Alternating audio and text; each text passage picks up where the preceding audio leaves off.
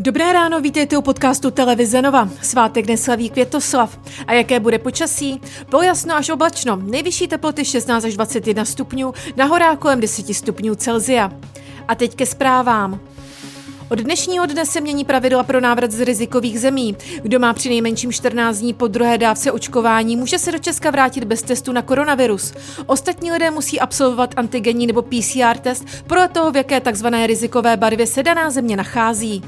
Podle ministra zdravotnictví Petra Arenbergera bychom už příští týden za určitých podmínek mohli venku odložit roušky.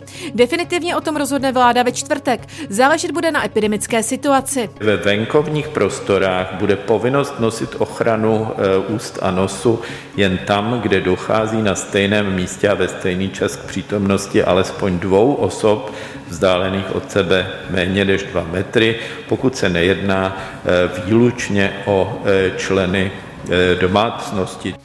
Podle Českého hydrometeorologického ústavu bude květen teplotně podprůměrný. Nejchladnější by měl být tento týden. Naopak nejvyšší teploty Česko čekají v příštím týdnu. Zakladatel společnosti Microsoft a jeden z nejbohatších lidí planety Bill Gates oznámil, že se rozvádí se svou manželkou Melindou. Pár byl spolu dlouhých 27 let.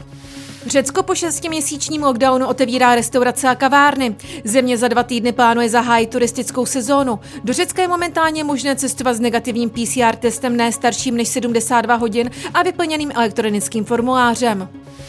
Fotbalisté ve Zemu ještě boj o ligu mistrů nezahazují. Po dvou porážkách konečně zabrali a Bánel porazili 2-1. K obratu pomohl český obránce Vladimír Coufal, který na jeden gol přihrával. Více informací a aktuální zprávy najdete na webu TNCZ.